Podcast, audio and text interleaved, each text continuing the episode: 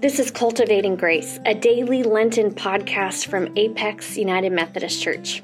I'm Pastor Laura Johnson, and I welcome you into this Lenten journey. Lent is a season of reflection, of repentance, when we look deep inside and notice where we are in need of God's grace. For a farmer, cultivating is the act of breaking up and fertilizing soil so that the soon to be planted seeds can thrive. This Lent, let's cultivate the soil of our hearts to enable the seeds of God's life giving grace to flourish within us. Today is Wednesday, April 6th, day 31 of the 40 days of Lent. In today's scripture, we read instructions to live with gratitude in our hearts. This is easier said than done, so today we will hear from Norma Wallace, our Associate Director of Children's Ministry, who will help us consider how to put these instructions into practice. Our scripture today comes from Colossians 3 15 through 17, using the NIV. Let the peace of Christ rule in your hearts. Since as members of one body you were called to peace, and be thankful. Let the message of Christ dwell among you richly as you teach and admonish one another with all wisdom through psalms, hymns, and songs from the Spirit, singing to God with gratitude in your hearts.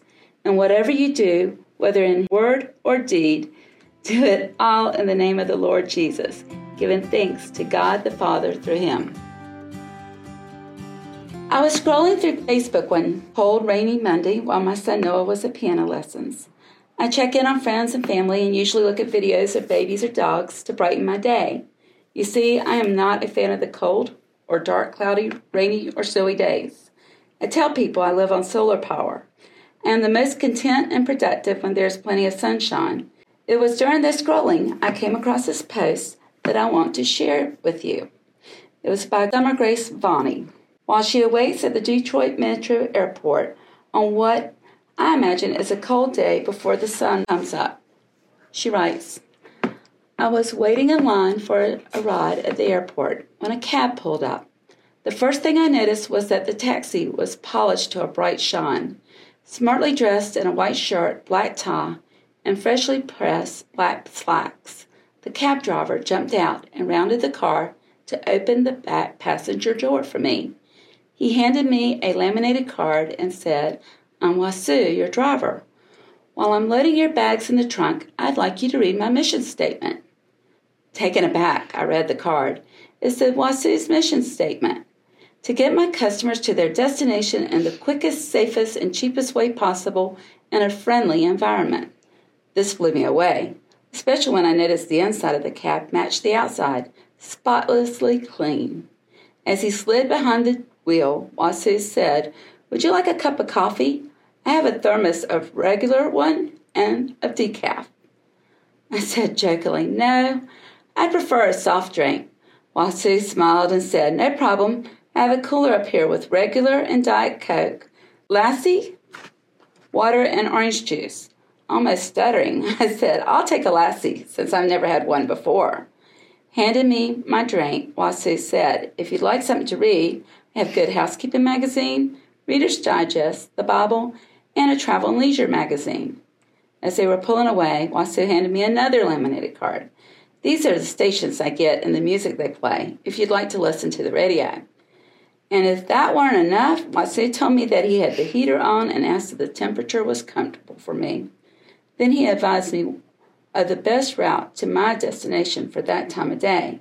He also let me know that he'd be happy to chat and tell me about some of the sights, or if I preferred to leave me in my own thoughts. Tell me, Wasu, I was amazed and asked him, Have you always served customers like this? Wasu smiled in the rearview mirror. No, not always. In fact, it's only been in the last two years. My first five years driving, I spent most of my time complaining like all the other cabbies do. Then I heard about power of choice one day. Power of choice is that you can be a duck or an eagle. If you get up in the morning expecting to have a bad day, you'll rarely disappoint yourself. Stop complaining. Don't be a duck, be an eagle. Ducks quack and complain. Eagles soar above the crowd. That hit me right, said Wasu. He continued and said, It's about me. I was always quacking and complaining, so I decided to change my attitude and become an eagle. I looked around at the other cabs and their drivers. The cabs were dirty, the drivers were unfriendly, and the customers were unhappy. So I decided to make some changes. I put in a few at a time. When my customers responded well, I did more. I take it that that has paid off for you, I said. It sure has, Wasu replied. My first year as an Eagle, I doubled my income from the previous year. This year, I'll probably quadruple it. Wasu made a different choice. He decided to stop quacking like ducks and start soaring like eagles. Here's a lesson there. We too can choose to be grateful for all that has been given to us and to use our gifts and times wisely. Or we can choose to focus on the things not perfect in our life. Like Wasu said, if you get up in the morning expecting to have a bad day, you'll rarely disappoint yourself. Stop complaining. I too need to work on this. Our scripture tells us, and whatever you do, whether in word or deed, do it all in the name of Lord Jesus. Give thanks to God the Father through him. Ways we can refocus our day is to spend time in the morning in Bible study, reflection, and prayer. I decided this year to embark on a gratitude journal to help me remember all of the good in my life as I struggle with the cold and shorter days of winter. Each day I write in my journal to remind myself to be thankful for all that I have been given and the strength to carry on in life adversities. Then, in prayer, I give thanks to God. Even on the cloudy days, I should give thanks to God and praise Him with my deeds. Remember, don't quack like a duck, soar like an eagle.